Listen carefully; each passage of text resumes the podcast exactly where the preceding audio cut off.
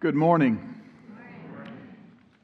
For those of you who I don't know, I'm John Daniel, a colleague of Nelson's and a person who thoroughly enjoys being a part of this congregation uh, on many occasions. And so it's my privilege to be here this morning while Nelson is away. Our scripture lesson this morning is a little passage tucked at the end of the Christmas story in Luke's Gospel. I invite you to join me there, Luke chapter 2, beginning in verse 22.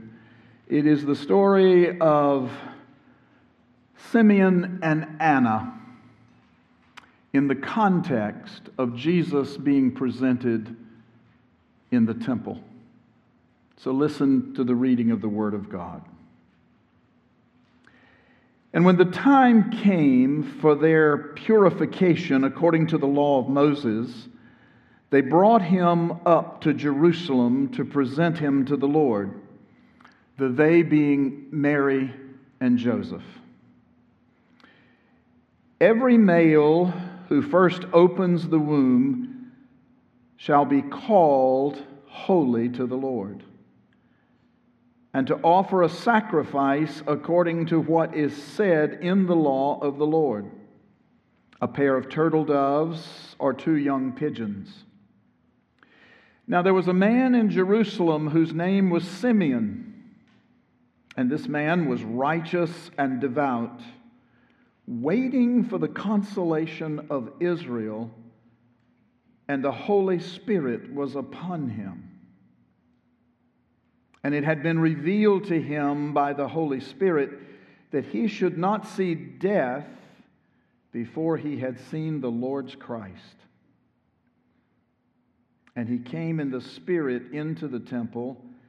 And when the parents brought in the child Jesus to do for him according to the custom of the law, he took him up in his arms and blessed God and said, Lord, now you are letting your servant depart in peace according to your word. For my eyes have seen your salvation that you have prepared in the presence of all peoples, a light for revelation to the Gentiles and for glory to your people Israel. And his father and mother marveled at what was said about him.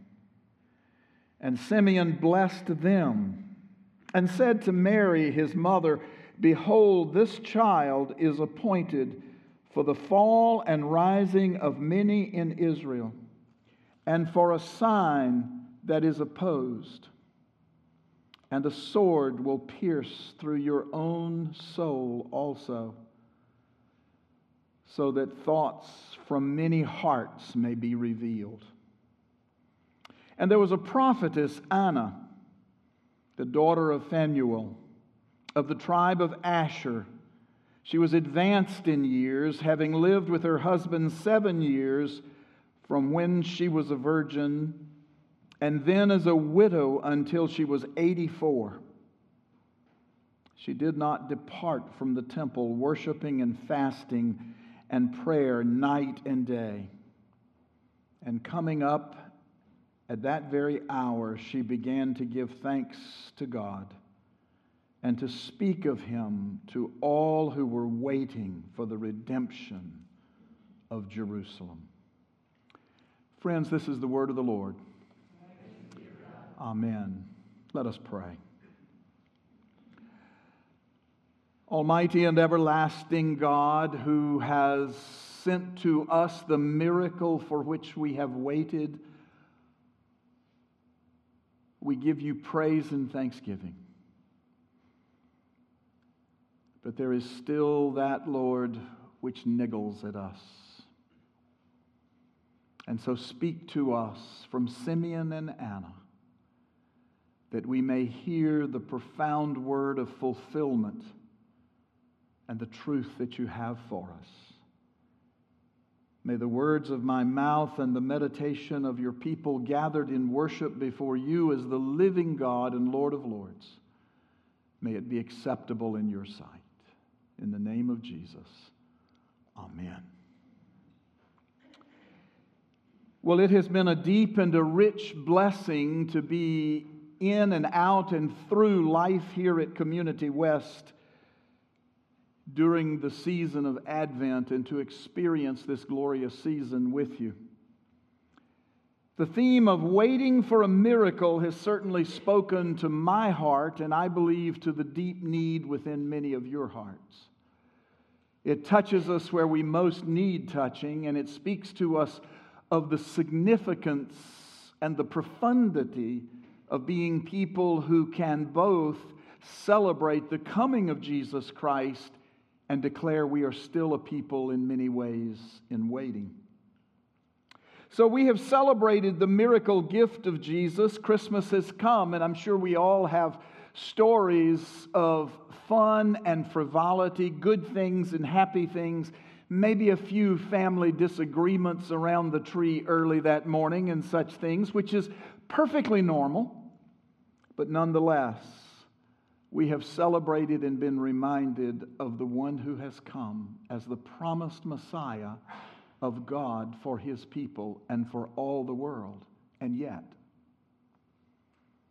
there's still that which niggles inside of us, as I like to say it it nudges and pulls and gnaws at us that maybe perchance it's not enough. Maybe there is that in all of this that somehow it's just not quite enough.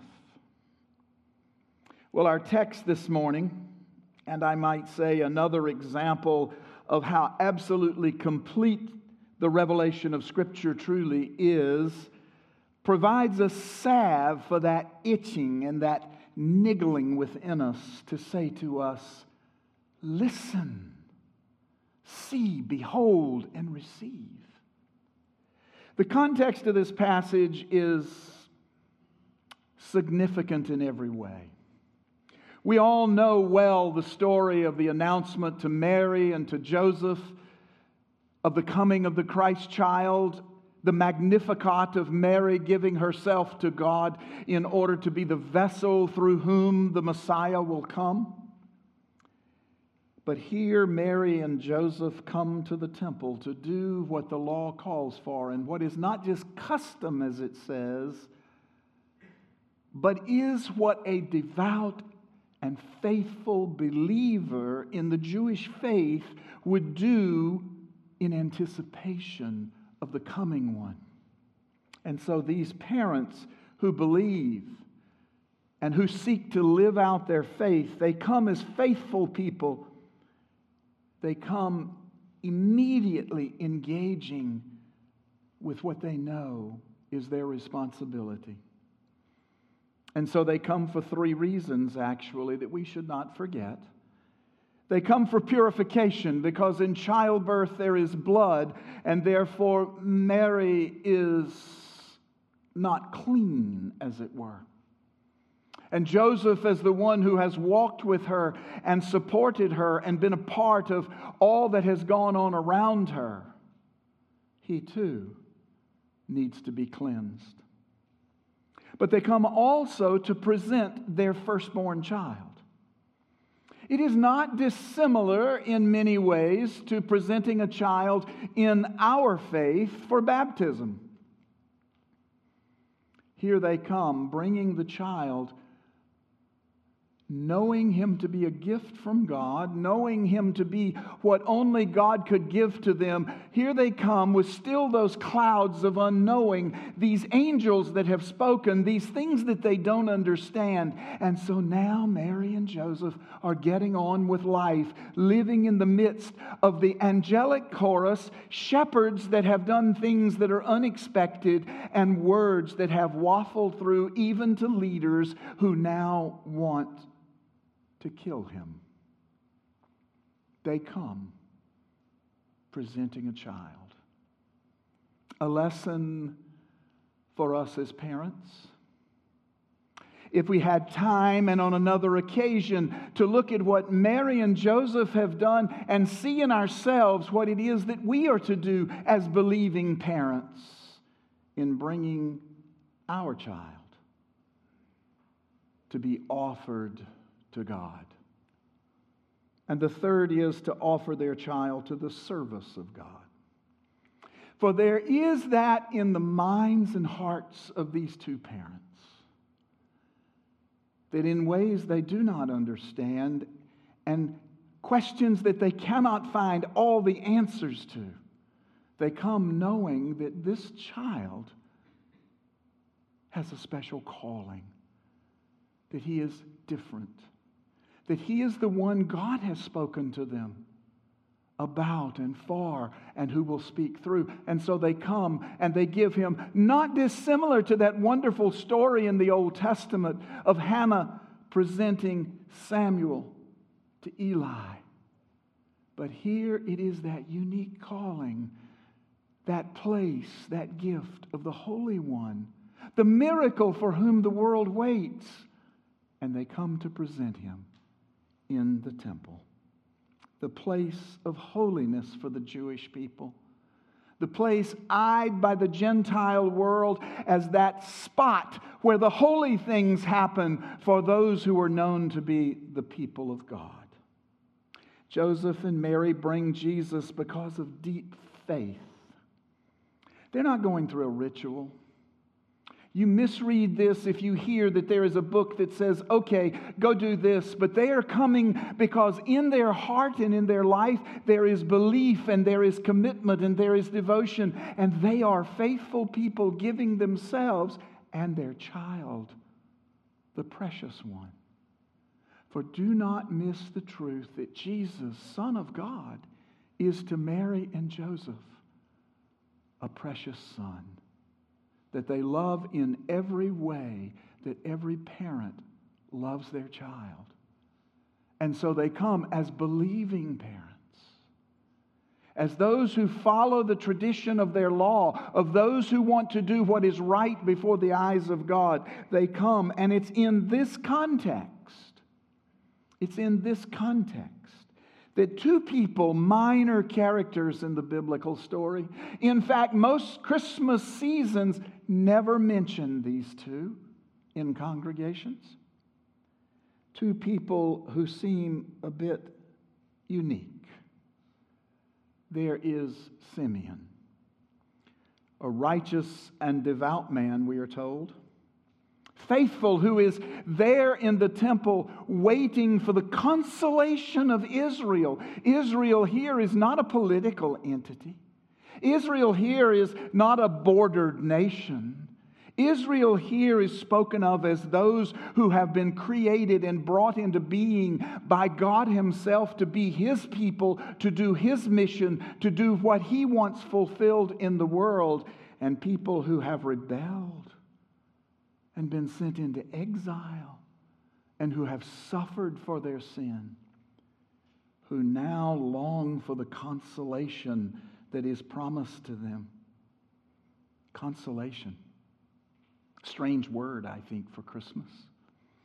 Consolation, what is it? it, it is peace. It is being at peace. It is being whole. It is knowing the shalom of God deep in our hearts. It is knowing that you are complete and that all that is around you in your understanding is 100% true.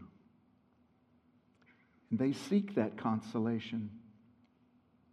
And it was revealed to Simeon that, that, that he will not die until he beholds this promised one, the miracle for whom we wait and by the work of the Holy Spirit clear in this text. We're not left to imagine that they somehow were clairvoyant or somehow they were just left to their own guesses. The text is clear that the Spirit has placed Simeon and Anna in the temple on this day. For this is the day that Mary and Joseph will come and bring their child, the Son of God. And so Simeon takes Jesus into his arms. Now imagine this is the man who has been, been built around the work of the Spirit that he will not die until he beholds the Lord's Christ An interesting phrase. The Lord's Christ, the Messiah, the promised one, the one who is the only one who can bring consolation to Israel. But Simeon will not die. He will not depart this life until he beholds this promised one. He waits for a miracle. He does. And it does not imply that he has lived and camped out, nor is it true for Anna that they've, they've camped out in the temple, but they are brought there this day because they come regularly. They come because it is their faith. They come in the anticipation of what God will do. They come on a regular basis, waiting for what God is going to do to worship and to praise, and knowing that He will come, this one who has promised. But it is revealed to Simeon that he will not die. And this day he takes this child and holds him in his arms.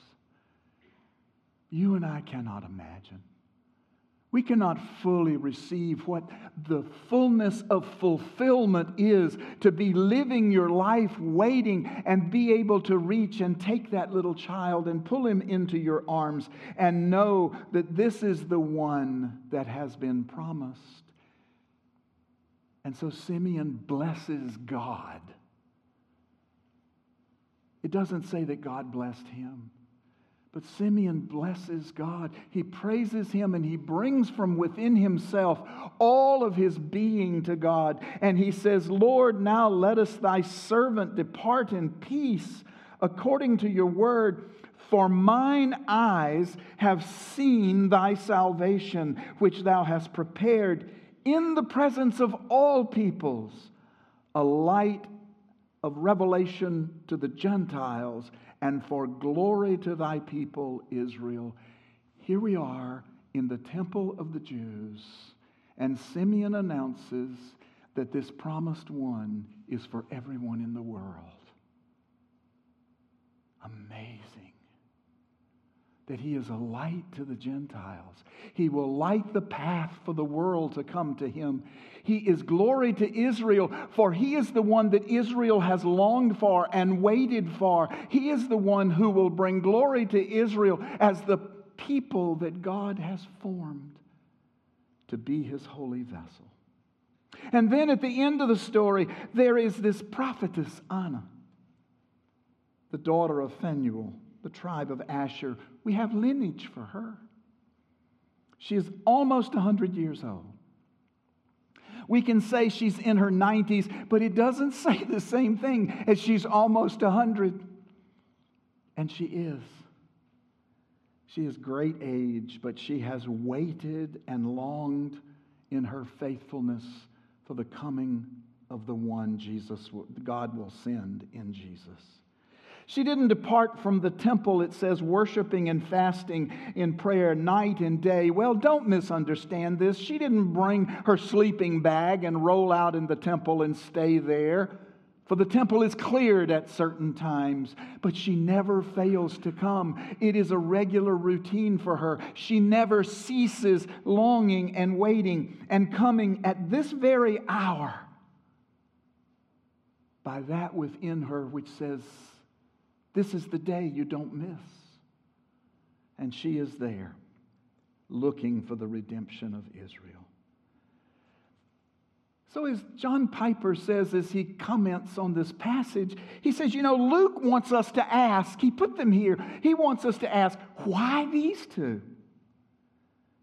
Well, I believe, if I listen carefully, that Luke wants us to ask that question and he gives the answer in a repetition of two of the verses, verse 25 and 38. They say virtually the same thing, and it tells us why these two. What made Simeon and Anna fit to recognize the Christ was simply their longing for God to break into the story and to bring consolation and redemption. They wanted nothing else. It's as simple as that. That is what is in them. And that, my friends, is what God wants in you and in me. Nothing else. but the hunger for what the consolation of God is in our world and in the lives of people, and the redemption from all that seeks to undo us and overcome us. Simeon and Anna are filled with a hunger and a longing above all else for those things.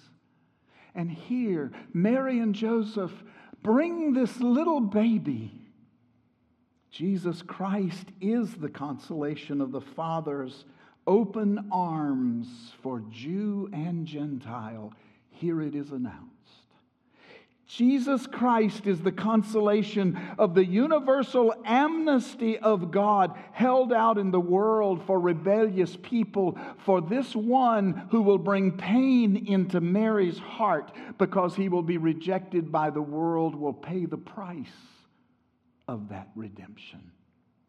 This Jesus Christ is the consolation of God as we look back at all the sin and hate and anger and guilt and shame and doubt and failure in our own lives. This is the one. Jesus is the fulfillment.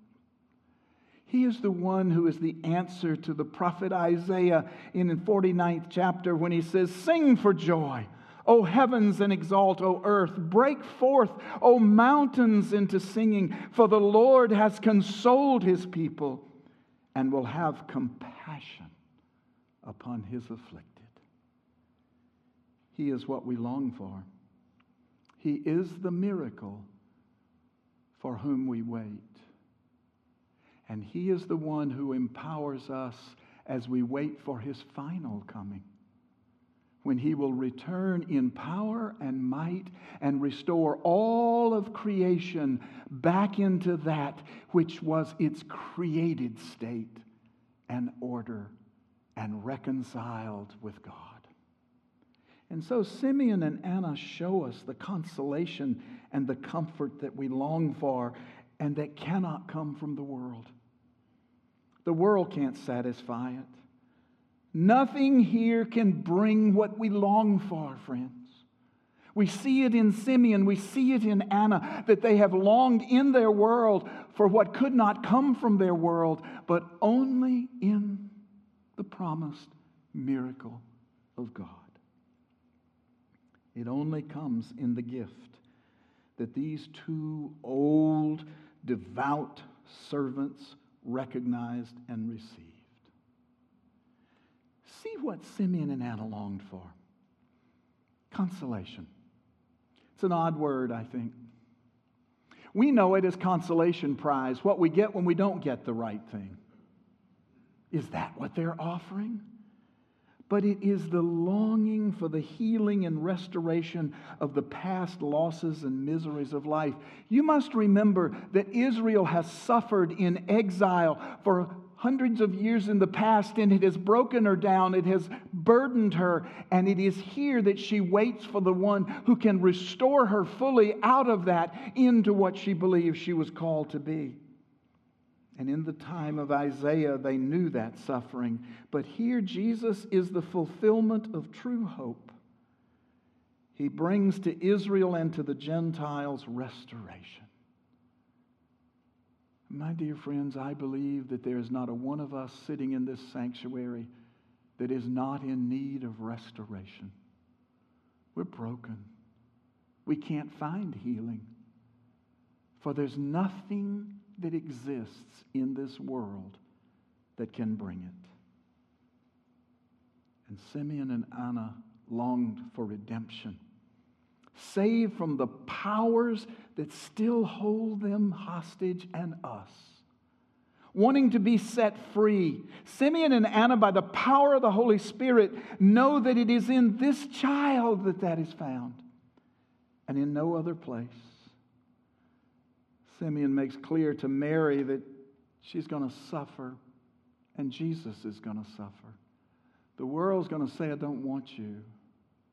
You see, we do that too. Oh, we long for Christmas and all that it just seems to bring that makes us feel good.